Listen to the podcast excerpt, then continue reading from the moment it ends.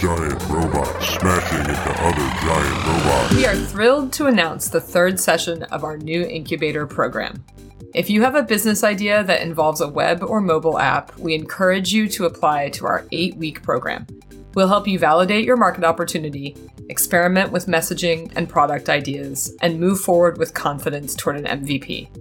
Learn more and apply at tbot.io slash incubator. That's T-B-O-T dot I-O slash I-N-C-U-B-A-T-O-R. We look forward to seeing your application in our inbox. Giant robots smashing into other giant robots. This is the Giant Robots Smashing Into Other Giant Robots podcast, where we explore the design, development, and business of great products. I'm your host, Will Larry. And I'm your other host, Victoria Guido. And with me today is Quincy Larson, host of the Free Code Camp podcast, teacher and founder of free code camp dot org, a community of people around the world who are learning to code together. Quincy, thank you for joining us. Yeah, thanks for having me, Will and Victoria. Yeah, thank you for being here. So I, I understand that you made a big shift personally for yourself from California to Texas. How has that been for your family and for, um, you know, as a founder who is running a nonprofit? Yeah, things are going great. It was a big move. We had some kids and it was difficult to find like a good place to live in California that didn't cost like millions of dollars. so. Yeah. At least in the San Francisco Bay Area, we were living in East Bay. I grew up here in Texas and Oklahoma, and I was like, well, maybe we could go back to the Southwest. And so we did that, and we were able to come back and comfortably purchase a home here in Plano, Texas.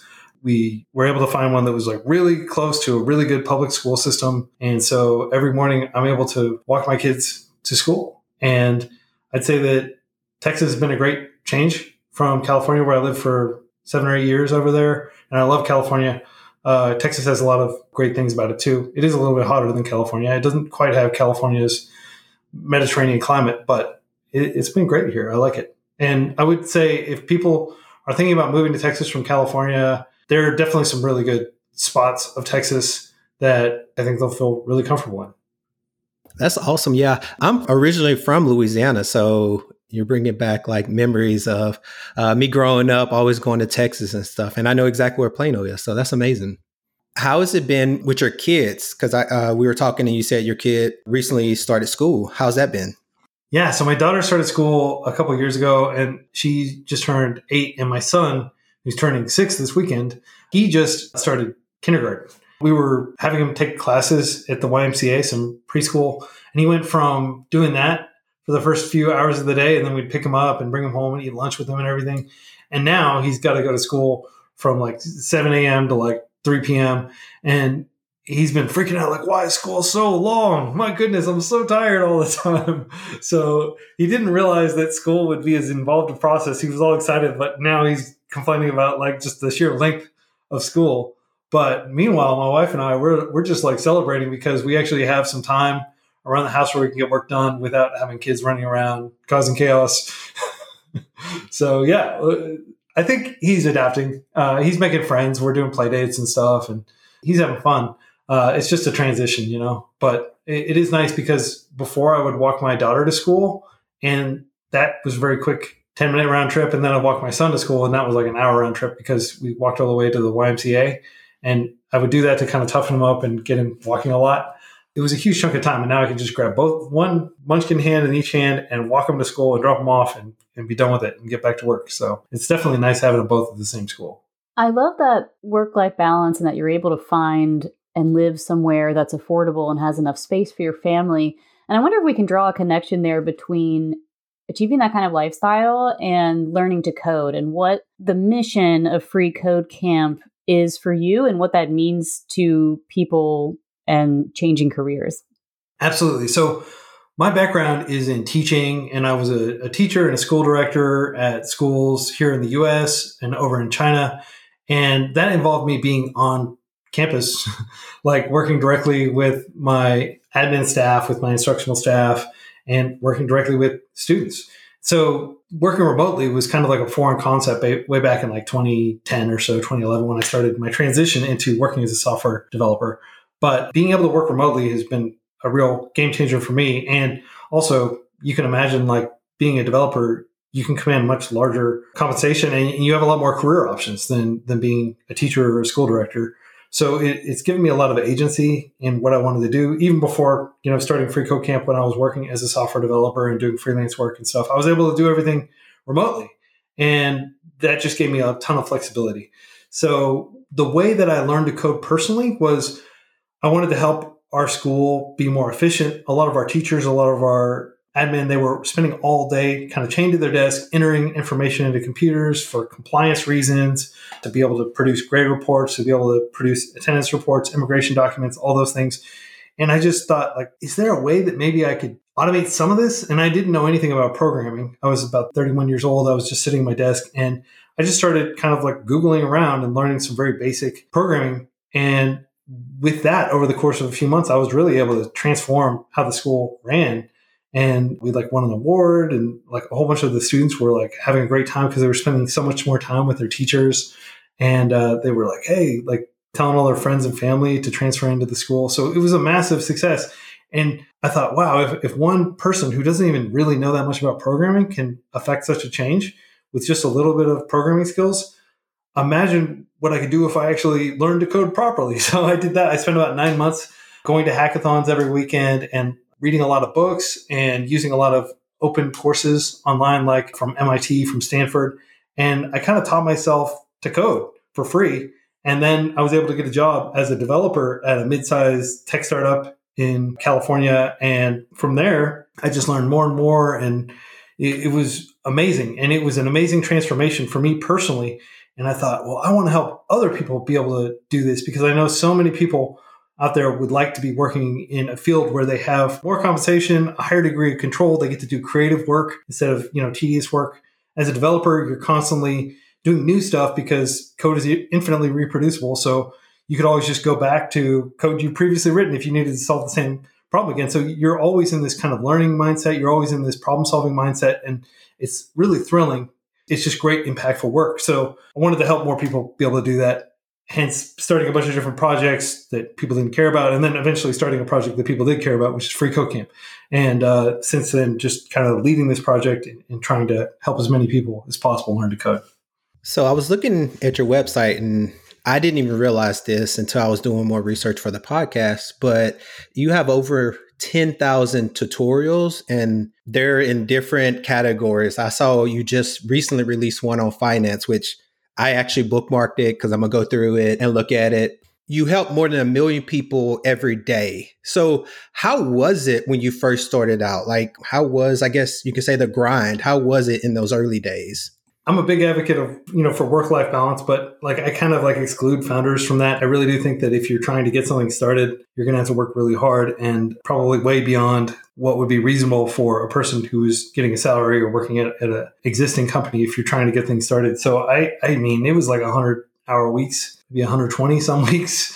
Uh, I would sleep and just wake up and get to my desk and try to like put out fires, fix the server, improve the code base, respond to learners in the community who had feedback, uh, deal with support issues. Like I was basically doing everything myself. And gradually we were able to like build out the team over a long period of time. But really the first few years was me self-financing everything with just my teacher savings. Spent like one hundred fifty thousand dollars of my own money just trying to keep freeCodeCamp going. For the first couple of years, we got tax exempt status from the I R S. When that finally happened, I was like, great, like, let's go out and see if we can get some people to donate. So we started asking people who were using freeCodeCamp if they'd be willing to donate three dollars a month and eventually five dollars a month. And we were able to s- support the organization through that, really. It's just like a grassroots donor-supported effort. And then we've been able to get some grants from Linux Foundation, from Google, uh, from Microsoft, from a whole lot of other big tech companies, and uh, from some other nonprofits in the space. But mostly it's just been like individual donors donating five dollars. And if you get enough people doing that, you get like a budget where you can actually pay for, you know, we have more than one hundred servers around the world serving freeCodeCamp in like six different languages. We have, you know, all these other like initiatives, like we've got Code Radio where you can go listen to lo-fi while you're coding, and it, there's servers all over the world, and you can change the bit rate to suit whatever data you have and everything. Like we wanted to just offer a whole lot of different services. We have mobile apps now. We've got an iOS and an Android app for freeCodeCamp. And then, of course, we've got the podcasts. We've got four podcasts, one in English, which I host, and then we've got one in Spanish, one in Portuguese, and one in Chinese. Yeah, I absolutely want to ask you more about your podcast. But first, I wanted to hear, can you tell me a little more about the decision to be five oh one c three or a nonprofit status? And were you always firm in that decision? Did people question it? And what was the real reasoning and commitment to that formation? I guess I would consider myself an idealist. Like, I genuinely believe that most educational endeavors should be, you know, nonprofit. They should be driven by either governments or by charities. I'm always kind of skeptical when there's like some late night T V commercial, like, here, we'll help you get our degree. And it's from like a private for-profit university, something like that. So I was like, in education, and I don't think everything in society needs to be that way, but I do think like education and to an extent healthcare, these should be led by charities, like, you know, the Red Cross or like Doctors Without Borders, or churches, you know, own many of the universities, many of the hospital systems in the United States. I think that's a good thing. I think it's a very good thing that it's not just, you know, private profit maximizing, market incentive bound uh, organizations that are doing all the stuff in education and in healthcare. I wanted to try to create something that like a lot of other people would see and say, oh, wow, this charity can actually survive. It can sustain itself uh, without raising a bunch of V C, without going public or any of those things that a, a for-profit entity would do. And again, I just want to emphasize, like, I don't think that iPhones should be made by nonprofits or anything like that. I'm, I'm just saying, like, for the purpose of actually educating people, the incentives are not necessarily aligned when you're trying to get money from, especially when you're talking about people that sixty percent of people on Earth live off less than ten dollars a day. Those people should be spending their money on food. They should be spending their money on shelter. They should be spending their money on family. They should not be spending money on online courses, in my humble opinion. Like, online courses should be freely available to those people. So to some extent, freeCodeCamp, we want to make sure that everybody everywhere on the, in the world has access to first-rate learning resources on math, programming, computer science, regardless of their ability to pay. So th- that's kind of like the ideological bent, I guess, of freeCodeCamp. We kind of live that. We're like, we're really serious. We will never paywall anything on freeCodeCamp. We won't account, email, gate, anything. We are, I guess, absolutist in the sense that we want all of freeCodeCamp's learning resources to be free for everyone. Because of that, it made sense to like incorporate as a five oh one c three public charity. And so we're tax exempt, and people who donate to freeCodeCamp, they can, you know, deduct it from their U S taxes. If a large company or even a small startup, we've had lots of startups like uh, New Relic, like Retool, we've had Postman, Hostinger, a whole lot of different startups and mid-sized tech companies, Pulumi, AppSmith, they've all given us these grants that we can use to develop courses. So we can often develop courses incorporating those resources, but that's tax exempt, uh, right? They, they can deduct that from their U S taxes. So it's a big invent- incentive for other people to partner with us and for people to donate funds to us. And it allows us to have the interests aligned in the sense that only people who have, you know, free cash flow or who have disposable income, those are the people that are supporting freeCodeCamp. For the people that are, you know, single parents or that are taking care of their aging relatives or already working two jobs or are completely unemployed and don't have any funds to speak of, that are using the public library computer to access freeCodeCamp, right? Or using freeCodeCamp on a fifty dollars prepaid phone from Walmart or something like that, right? Like, those people can still use freeCodeCamp, and we can have the people who do have resources subsidize everyone else. Wow. I absolutely love that, because, and I wish freeCodeCamp was around whenever I was in like high school and, you know, the early two thousands, because uh, we just didn't have the resources, because I grew up in a small town in Louisiana, and this could have been so beneficial to that community, because like you said, we didn't have the resources, someone to teach coding there. There was no developers around that town that I was in. So I really appreciate that you're doing this for everyone. And I know for me, even so, I, when I reached out to you, I did it because I was excited, because I've used freeCodeCamp so many times, so many times to learn just in my journey to become a senior developer. Like, freeCodeCamp was one of the resources that I used because, one, it was free, but it wasn't I think sometimes you can get free resources and it's not great quality almost. Like it's almost like you're more confused than before. But with freeCodeCamp, it was very, very amazing quality. And it was very clear on what I was learning. I honestly, I thank you for helping me grow as a developer. Just honestly, thank you for that. Absolutely, Will. Uh, I feel honored to have uh, helped you. And yes, we want to help all the kids who are growing up in rural Louisiana, or I'm from, you know, Oklahoma City, not like the biggest, most prosperous city in the United States. Like I want to help all my friends who are growing up, who were eating meals provided by the state school system, all my uh, older friends who are on disability. Like I want to make sure that they have resources too. And uh, in the process of doing that, it's a privilege to also serve all the working software engineers like you out there who just need like a reference resource, or like, oh, I, I've heard about Bun J S or uh, Tailwind C S S or something. Like, I'm going to watch this three-hour course, or I'm going to learn how to do Flutter. Like freeCodeCamp is a thirty-seven hour Flutter course. So we've got like all these courses on, you know, using OpenAI A P Is and things like that too, right? So it's not just for beginners, but we we definitely want to, like first and foremost, we want to serve people who we're kind of like the resource of last resort for. If you want to think of it that way, like like freeCodeCamp, only freeCodeCamp can help these people.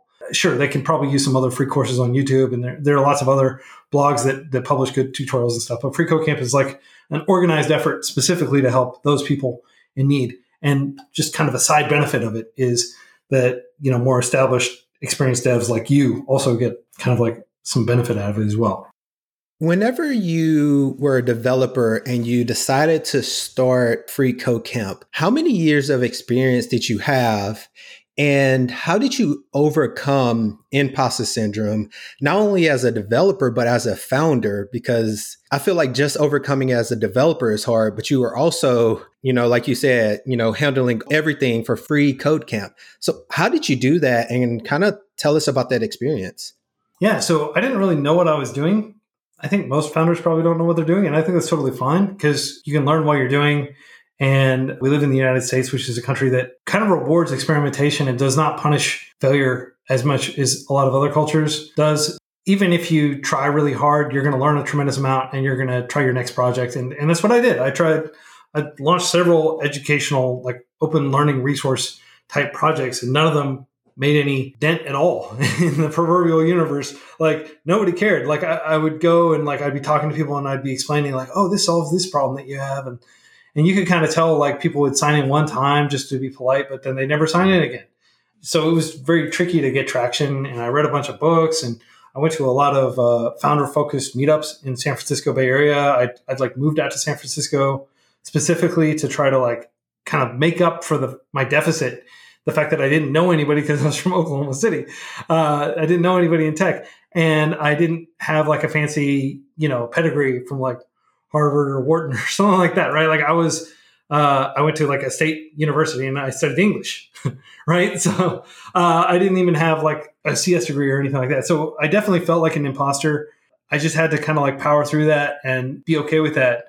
And it's something a little bit easier for me to do because, you know, I'm a, a white guy with glasses and a beard, and like nobody's walking up saying, are you sure you're a developer? Like, or are you in marketing? You know, like the typical kind of like slice that they may say to somebody who doesn't necessarily look like me. So I didn't have to deal with any of that nonsense, but, but there was still a lot of just self-doubt that I had to power through. And, and I think that was a big advantage for me. It, it was just like, I was kind of like at war with myself and my own confidence. In fact, I found the software development community, and especially the open source community, to be incredibly uplifting and empowering. Like they want to see you win. They want you to sit down and build a really cool project over the weekend at a hackathon and present it. And, you know, they want you to learn. They know that, you know, everybody's going to learn at a different rate, and that a lot of people are going to get discouraged and, and leave tech and just go back to working in whatever field they were working in before. And that's totally cool. But I do feel that they're there to support you and to encourage you. And there are lots of different events. There are lots of different communities. I recently listened to the founder of Women Who Code, who was on this very podcast, this Giant Robots Smashing Into Giant Robots, the, the greatest podcast name of all time. And, you know, there are people out there that are working very hard to make it easier for folks to get into tech. I think that that has been a huge part. Even before freeCodeCamp, even, you know, there were Harvard professors Stanford professors putting their entire coursework for free online. There, you could go to like different tech events around California, for example, where I was when I was learning to code, and there'd just be tons of people that were eager to like learn more about you and to welcome you. And there would be employee, you know, recruiters that would talk to you and say, well, you may not be ready yet, but like, let's talk in six months. Right. And, and so there was kind of like that, that spirit of you're going to get there. It's just going to take a lot of time. Nobody was telling me, oh, learning to code is easy, because it's not easy. There were lots of people that were like, learning to code is hard, but you got this, just stick with it. If I could be of help, let me know. People who would pair program with me to help me like improve my chops, people who would volunteer to like look at my projects and, and give design feedback, all those kinds of things. And I think you're going to find all those things on the web. You're going to find those things in the open source community. FreeCodeCamp has a forum where people volunteer their time and energy to help build one another up and help one another get unstuck on whatever project they're working on, give feedback on projects. And so I think to a large extent, the very giving nature, I almost want to say like selfless nature of the global software developer community, that is what saved me. And that's what enabled me to transition into this field, even as a teacher in his thirties. It's interesting you say that, because I feel as someone who hires engineers and developers, I love people who have teaching backgrounds, because it means they're five-star communicators.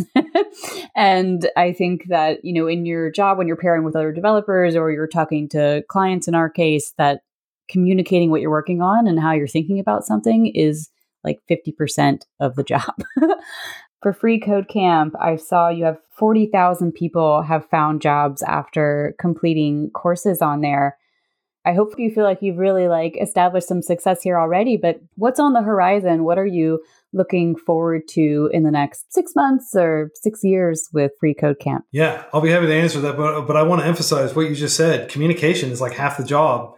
That's something that Thoughtbot has gotten really early on. And I'll tell you that that Thoughtbot playbook was incredibly helpful for me as a software developer, and also early on for FreeCodeCamp's team. Uh, and I think a lot of teams make use of that open resource. So thank you for continuing to uh, maintain that and kind of drive home that communication really is like, meetings are essential, and it's not all just like, leave me alone, let me go back to my cubicle and code. You know, I like to, I like to quote the old joke that, you know, weeks of coding can save you hours of meetings, because I really do believe that communication is core. So to answer your question about where FreeCodeCamp is headed in terms of what kind of impact we'd like to have, I feel like we're just getting started. I feel like pretty much every Fortune five hundred company wants to become a tech company in some way or another. Everybody's pushing things to the software layer because software is infinitely reproducible. It's so much easier to maintain software, fix things in production. Like, you realize, oh, there's a big problem. Like, we don't have to recall all the cars back to the dealerships to go and open up the hood and fix this, you know, mechanical defect. If we're controlling all these things at the software layer, right, we can potentially just deploy a fix uh, and tell people like, hey, version update, you know, download the security patch or whatever, right? So there are so many different things that you can do with software. I feel like the potential growth of the field of software and the number of software developers that the world will ultimately need. Currently, we've got maybe thirty or forty million developers on Earth that are professional, paid to code people. Uh, but I, I think that number is going to increase dramatically over the next fifty years or so. And I'll go ahead and address the elephant in the room, because pretty much everybody asks me this question. Like, don't you think that like tools like large language models like G P T four and things are, are going to obviate the need for so many developers? And I think they're going to make individual developers more productive. But if you think about what code is, it's really extremely explicit directions for how to do something. Whether you're using, you know, machine code, or you're using a scripting language like Python, or you're using English and you're talking directly to the computer like you would on Star Trek. Essentially, you have to have a really deep understanding of the problem, and you need to know exactly what needs to be done and exactly what sequence. You may not need to manipulate bytecode like you would back in the seventies, but you are going to need to understand the fundamental problems, and you're going to need to be able to address it. So I'm very I'm optimistic that the number of developers is going to continue to grow. The developers are going to continue to command more and more, I guess, respect in society. And they're going to continue to have more and more agency in what they want to do with their careers, and have more and more options, and ultimately be able to command higher compensation, be able to work remotely if they'd like, developers will continue to be able to ascend through corporate hierarchies and, and become, you know, vice presidents or even uh, executive, like the C E O, right? If you look at a lot of the big tech companies, the C E O is a developer. And I think that that will continue, and the computer science degrees will continue to be extremely valuable. So what is freeCodeCamp working on now that we think will further help people? Well, we're working on a free four-year computer science degree, a bachelor in computer science, and there's also an associate in mathematics that we're developing. And those are going to be a progression of forty university-level courses that have labs and have a substantial block of lectures uh, that you'll watch. And then we'll also have final examinations and everything. And we're developing that curriculum. We've got uh, one of the courses live, and we're developing the second one. And eventually we'll have all forty. It'll take till the twenty thirties, but we're going to have those. And then once we have some longitudinal data about graduates and their success rates and everything, we, we're going to apply for the accreditation process, and we're going to get accredited as a university, right? Like, you can go through that process. Not a lot of organizations do that. Not a lot of new universities are coming about in the twenty twenties, but it is something that can be done. And we've done a great deal of research, talked to a bunch of accreditors, talked to a bunch of university admins who go through the accreditation process. We think we can do it. So again, very long-term goal, but when you're a five oh one c three public charity, you don't have to worry about freeCodeCamp getting acquired or all the things that would traditionally happen with like a for-profit company. You have a lot more leeway to plan really far, and you've got like this really broad mandate in terms of what you want to accomplish. And even if, you know, creating a university degree program in the twenty thirties would not be a profitable endeavor that like a rational shareholder value maximizing corporation would embark upon, it is the sort of project that, you know, a charity like freeCodeCamp can do. So we're going to do it. Giant robots smashing into other giant robots. When starting a new project, we understand that you want to make the right choices in technology, features, and investment, but that you don't have all year to do extended research. In just a few weeks, Thoughtbot's discovery sprints deliver a user-centered product journey, a clickable prototype or proof of concept, and key market insights from focused user research. We'll help you to identify the primary user flow, decide which framework should be used to bring it to life, and set a firm estimate on future development efforts. Maximize impact and minimize risk with a validated roadmap for your new product. Get started at t bot dot io slash sprint. I think that's great. And actually, you know, I got my master's in information technology and project management online uh, way back when. So I really like the availability of modern computer science bachelor's and master's being available at that low price point, and you're able to pursue that with the business structure you put in place. I'm curious to kind of go back to something you said earlier on how widely available it is and how you've spread out across all these multiple countries. Were there any technical architecture decisions that you had to make along the way? Um, and how did those decisions end up turning out? Absolutely. So one of the things we did was we located servers all around the world. We're multi-cloud, and we've got uh, servers in different data centers in like Singapore, Uh, Europe, uh, Latin America, and we're trying to reduce latency for everybody. Another thing that we've done is, you know, we don't use like Google Translate to just translate all our different pages into however many languages are currently available on Google Translate. I think it's like more than one hundred. Uh, we actually have a big localization effort that's led primarily by volunteers. We have some staff uh, that oversee some of the translation, and essentially we have a whole bunch of people working at translate dot free code camp dot org and translating the curriculum, translating tutorials into major world languages. Uh, most prominently would be Spanish, Chinese, Japanese, Korean, Portuguese, Ukrainian, like all these different world languages. There's like a freeCodeCamp version for those, and you can go into the menu and you can choose it. And it's it's actually like hand translated by native speakers of that language who are developers.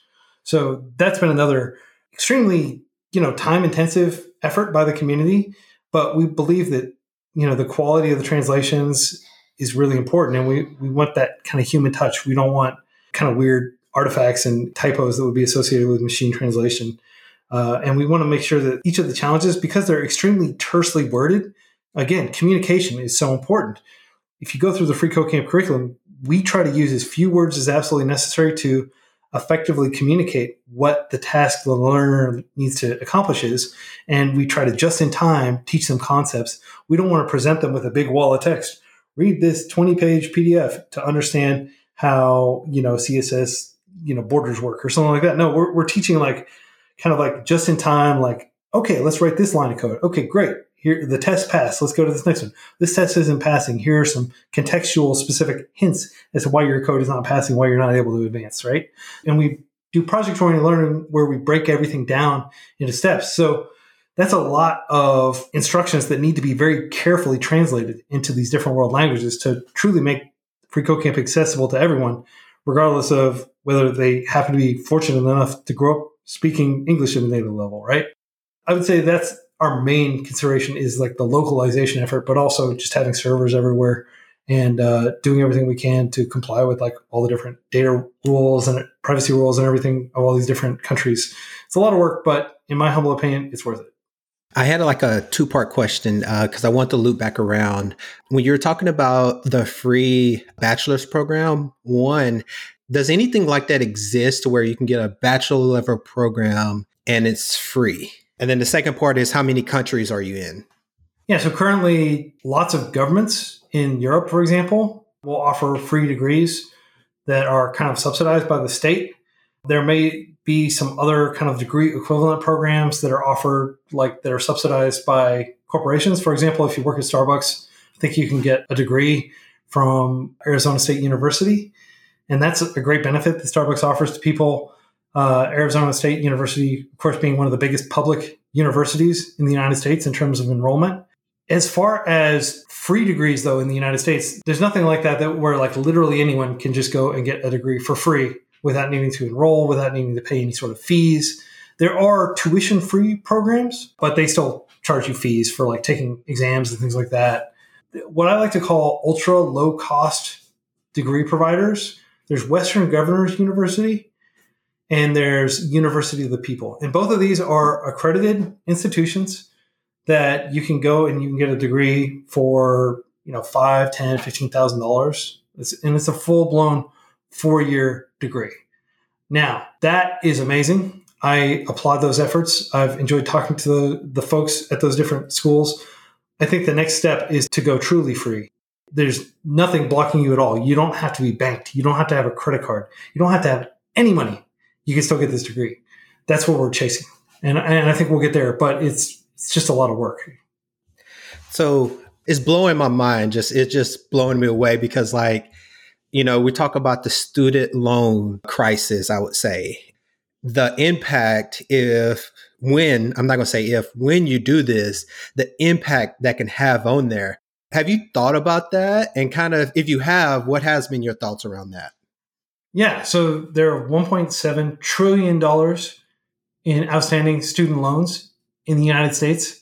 That's money that individual people, most of whom don't make a ton of money, right? Like many of those people didn't actually finish the degree that they incurred the debt to pursue. Many of them had to drop out for a variety of different reasons or defer. Uh, maybe they'll eventually finish those degrees. But as you can see from like the macro economic, educational, like labor market data, like having a partial degree doesn't make a big difference in terms of your earning power. You really need to finish the degree to be able to realize the benefits of having spent all that time studying.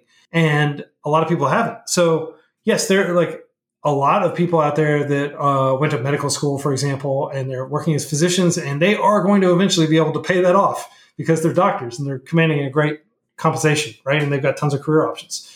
But if you studied English like I did and you incurred a whole lot of student debt, it could take a very long time for you to make enough money as a teacher or as like a grant writer or uh, working at a newspaper or something like that. Like it could take you years to pay it off. And in the meantime, it's just continuing to accumulate interest in your, you know, you might be a very diligent person who pays their uh, student loan bill every single month. And yet you could see that amount, the total per, uh, amount that you owe continuing to grow despite this. That's just the nature of the time value of money and the nature of debt.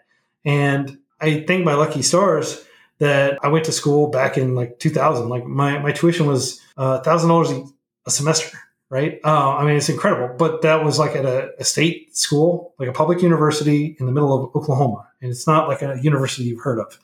It was basically the, like the cheapest possible option. I think community colleges can make a huge dent. I always implore people to think more about community colleges. I've talked with so many people on the Free Code Camp podcast who were able to leverage community colleges and then transition into a uh, you know research university like like a, a state school and finish out their degree there. But they saved like basically half their money because they were paying almost nothing to attend the community college. And in California, especially, the community colleges are just ridiculously worth it. Like you're paying a few hundred dollars a course. I mean, it's just incredible value. So I think the community college system is going to play a big role. But my hope is that, you know, FreeCodeCamp can arrive, and it'll take us years for people to realize, because if you go on like Google ads and you try to run a Google ad for like uh, any sort of educational related topic, anything related to higher education, it's like hundreds of dollars per click because there are all these for-profit universities that make a tremendous amount of money from getting people who just came back from serving in the military and getting like huge chunks of their G I Bill or or getting like all these federal subsidies, any number of things, or, or just basically just tricking families into paying huge amounts of money when they could have attended a much more sensible public university, or, you know, a private nonprofit university that doesn't charge an arm and a leg.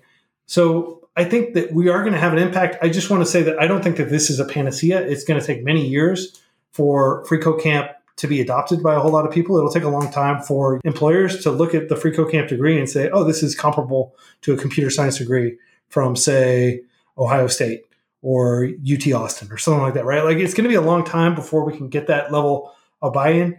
I, I don't want anybody listening to say, oh, I'd love to get a computer science degree. I'm just going to hold out and get the degree from FreeCodeCamp. Like my humble advice would be go to a community college, then go to a state school, get that four-year computer science degree. It is worth its weight in gold, but you don't want to accumulate a lot of debt. Just try to like minimize your debt in the meantime.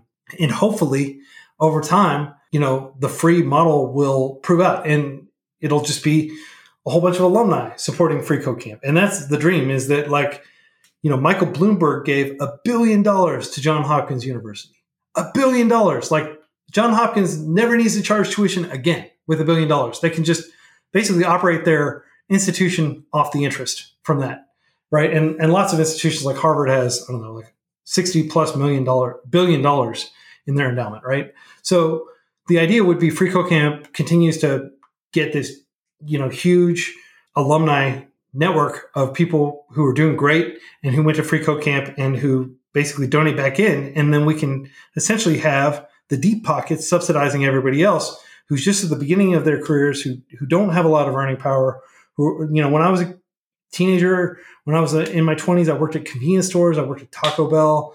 I did all kinds of like literally showing up at six a.m. to mop the grocery store type jobs. Right. And that is not a path to being able to afford an education in twenty twenty-three. University tuition is out of control. It's like ridiculously high. It's, it's grown way faster than inflation for decades. So what can we do to alleviate that pressure? In my humble opinion, we just need to come up with free options and support ultra low cost options that are already out there. I was going to ask, but you might have already answered this question somewhat, but I, I get this question a lot for people who are interested in getting into tech, whether they should get a computer science degree or go to a boot camp. And I think you you've mentioned all the all the positive things about getting a degree.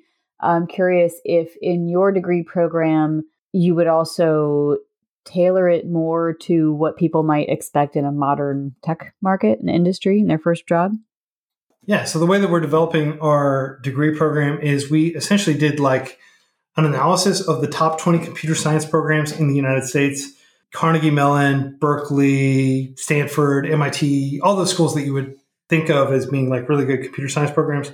And we basically drew a best fit line through all their course offerings and looked at all their textbooks and everything they cover. And essentially we're teaching a composite of those top twenty programs. Now, there are some things that surprisingly those programs don't offer, such as a course on ethics. Something like thirteen percent of those degree programs require an ethics course. And I think every developer should take a developer ethics course or at least some sort of philosophy course to like understand what does it mean to be a good person? Like what, what is, uh, you know, uh, an anti-pattern? What is black hat user experience design? Like what, when should I like raise my hand during a meeting to say like, hey, should we really be doing this? You know?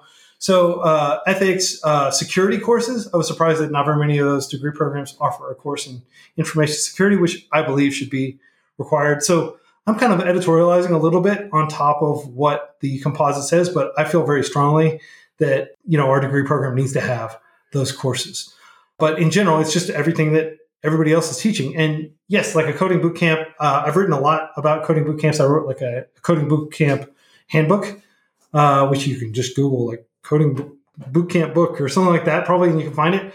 But essentially, like those programs are usually private. Even if it's at a big public university, it's often run by a big private for-profit boot camp chain. I don't want to say like all boot camps are a bad deal, but buyer beware. Frankly, I don't think that you can learn everything you need to know to be a software engineer within the compressed timelines that a lot of those boot camps are operating under. There's a reason it takes four years to get a computer science degree, because there's a tremendous amount of math, programming, computer science, engineering knowledge that you need to cultivate. And you can absolutely get a developer job without a computer science degree. I don't have a computer science degree. I worked as a software engineer, right? And I know plenty of people who are doing that that didn't even go to college, right? People who were truckers or people who were doing construction work who just sat down and hit the books really hard and came out the other side being able to work as a software developer.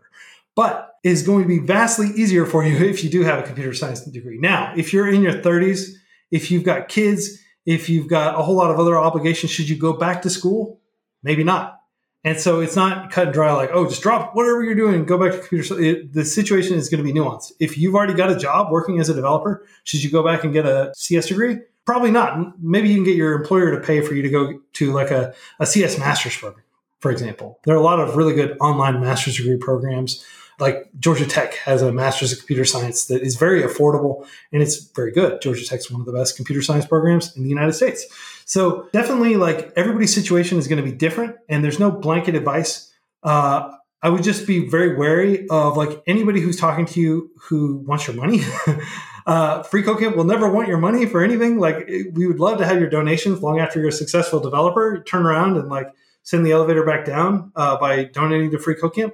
But Uh, just be skeptical and like do your research and don't buy into like the marketing speak about like being able to get a job immediately. Oh, it's easy. Anybody can learn to code. Like I do believe any sufficiently motivated person can learn to code, but I also believe that it's a process that can take years, especially if you're doing the safe thing and continuing to work your day job while you learn these skills over a much longer period of time. I don't believe learning in a compressed kind of boot camp. Like if you think about, you know, boot camp in the military, like it's like you're getting shipped away and you're doing nothing but like learning these skills and everything like that. And I don't think that that's right for programming personally.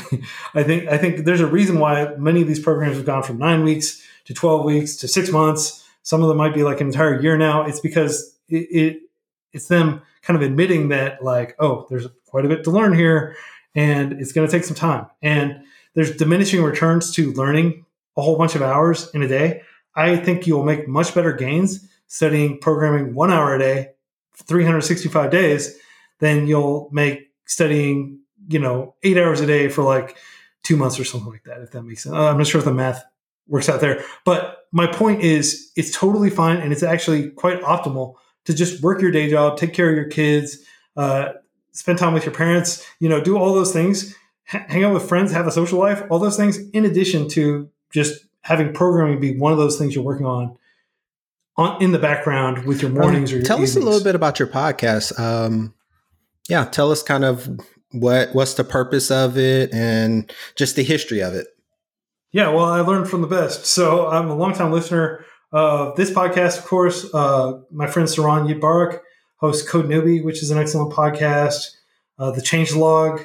Uh, which is an open source podcast. I've I've had a great time interviewing the Changelog hosts and being on their show several times.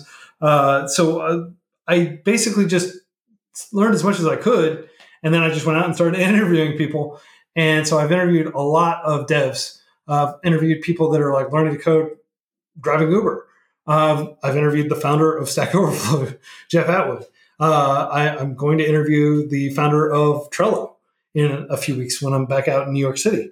And I do my interviews in person. Uh, I just have my mobile studio. And when I'm in San Francisco, when I'm in New York, I just go around and do a bunch of interviews and, and kind of bank them. And then I edit them myself and uh, publish them. And the goal is just to give people exposure to developers. What are developers thinking? What are developers talking about? What do developers care about? And I try to hit like a very broad range of developers, try to talk to uh, as many women as possible and, and, you know, striving for like fifty percent representation or better on the podcast. Um, and I talk to a lot of people from different countries, although that's a little harder to do when you're recording in person. I may break down and do some over uh, Zencastr, which is a tool we've used in the past. Uh, I just like the spontaneity and, and the fun of meeting with people in person. But yeah, it, it's just like, if you are looking for like long form, some of these are like two and a half hour long discussions where we really delve into people's backstory and like what inspired them to become a developer, what they're learning along the way, how they feel about different aspects of software development. Like, for example, uh, earlier, Will, you mentioned imposter syndrome, which is something I think virtually everybody struggles with in some capacity. You know, the freeCodeCamp podcast. Tune in and subscribe. And uh, if you have any feedback for me, I'd love to hear it. I'm still learning. I'm doing my best as a podcast host. And uh, I'm constantly learning about tech as it evolves, as new tools come out, as new practices are pioneered, as entire new technologies, like large language models that actually work. I mean, we've had those since like the, the sixties, like language models and stuff, but like only recently have they become incredibly impressive, exploring these tools and exploring a lot of the uh, people behind them. Okay, great. Do you have any questions for me or Will? Yeah. What inspired you all to get involved in tech? And, and I don't know if somebody, did somebody at Thoughtbot actually approach you and say, hey, we want you to run this? Or was this something where like, I'd love to run this? Like, because podcasting is not easy. You're putting yourself out there. You're saying things that are recorded forever. And so if you say something really naive or silly or something like that, that's, that's kind of always there, right? It takes a certain amount of bravery to do this. What got you into hosting this podcast? For me, I mean, if I go way back for getting into tech, my mom, she got her undergraduate degree in horticulture to become a florist, and then realized she couldn't make any money off that and went back to school for computer science.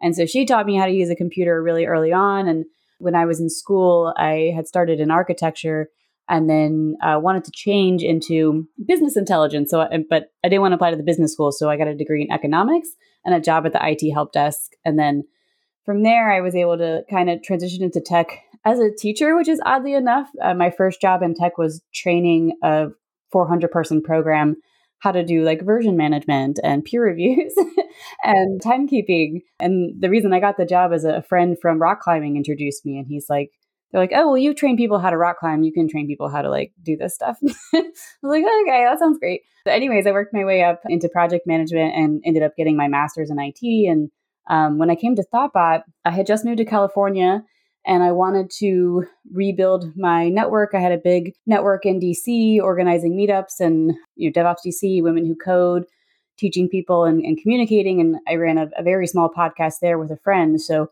when I joined Thoughtbot, uh, the podcast was a great way to just meet different people, expand my network, give something uh, people to talk to me about when I go to events. um, that's not just like, let me sell you some DevOps work. For me, it's been really fun to just reach out to people that we admire in the community and, and hear their story and, and a little bit about them and what advice they have for themselves or for other people. And usually that ends up benefiting me as well. So it's been very fun for me. So your less conventional path into tech, combined with your own experience doing podcasting, it sounds like you were a natural choice for uh, hosting the podcast. Right. And and I think I said before we started the show, I didn't realize that it was such a well-loved and long-running podcast. I agree. But I think we've uh, really come into our own a little bit with hosting. And it's it's been super fun to work with Will and Chad on it as well. Awesome. And Will, what's your story, man? How did you get onto the uh, cover of the Giant Robots Smashing Into Giant Robots podcast? I actually went to college for sports medicine and I was on track to go to med school, but my senior year, which I wish I would have had this conversation with myself a lot earlier, didn't have to do the hard work that I did uh, in undergraduate. But my senior year, I was like, why am I really going to med school? And honestly, it was more for the money, for the yeah, more for the money. I just want to get paid a lot of money. I was like, yeah, that's not going to sustain me. I, I need to just pivot. So I pivoted, started working at some nonprofits, and I end up losing my job and got another job at Buckle, the clothing store, which was not a great fit for me. It helped me provide, but that's just not who I am. Uh, I'm not a fashion icon. And then I changed to a travel agency insurance company, which it paid the bills. I wasn't passionate about it at all, and it paid the bills. And I was still struggling from losing my job. It was the first time that I lost my job.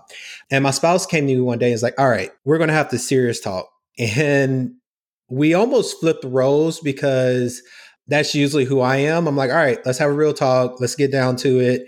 But I was just in a bad place. And she was like, all right, we have to change because we can't keep going down this path. So she was like, if you had a choice to do anything, what would you want to do? And I was like, well, probably something with computers and coding, because I never had that opportunity when I was growing up because of the small town.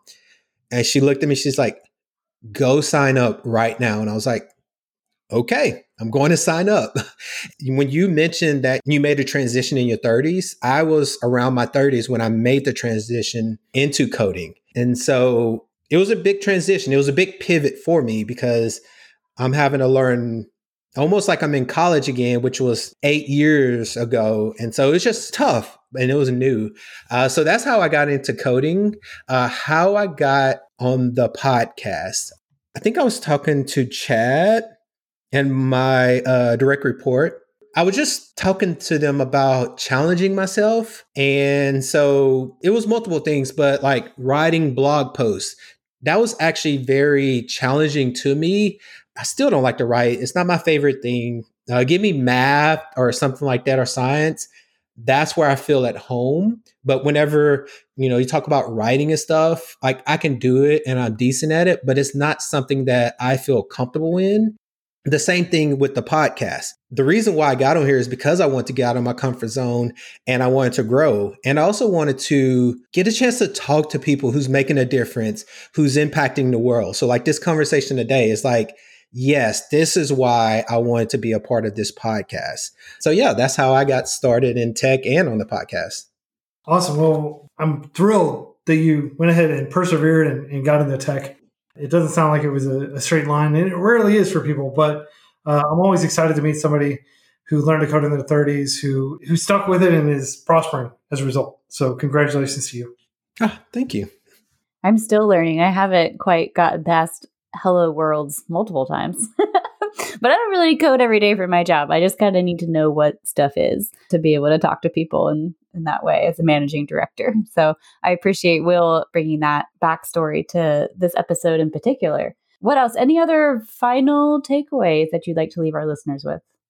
I just want to thank you all for continuing to host this podcast. Thoughtbot for operating the uh, excellent playbook, which if anybody listening is unfamiliar with, you should check it out. Again, it's just chock full of institutional wisdom Uh, accumulated over the years. And I hope everybody out there who's thinking about taking the plunge and learning coding or software development, or even like a semi-technical area of being in the software development process, uh, learning visual design, learning how to do user experience research, any number of the different roles in tech, I hope you'll go for it. And I hope you will be as undaunted as you can. And just know that Free Code Camp and the Free Code Camp community, we're in your corner. If you need to learn something, there's a very good chance that we have some tutorials written by thoughtful teachers who want people like you to come forward and like read these resources and use it. There's there's a saying, like the thing that programmers want the most is to have their code running in production somewhere. And as a teacher, the thing you want the most is for you to have students, for you to have learning resources out there that are making a positive difference. So again, I just count my blessings every day that I'm able to be involved in this community. I hope anyone listening who wants to transition into tech or to become even more technical gets involved in the Free Code Camp community as well. We welcome you.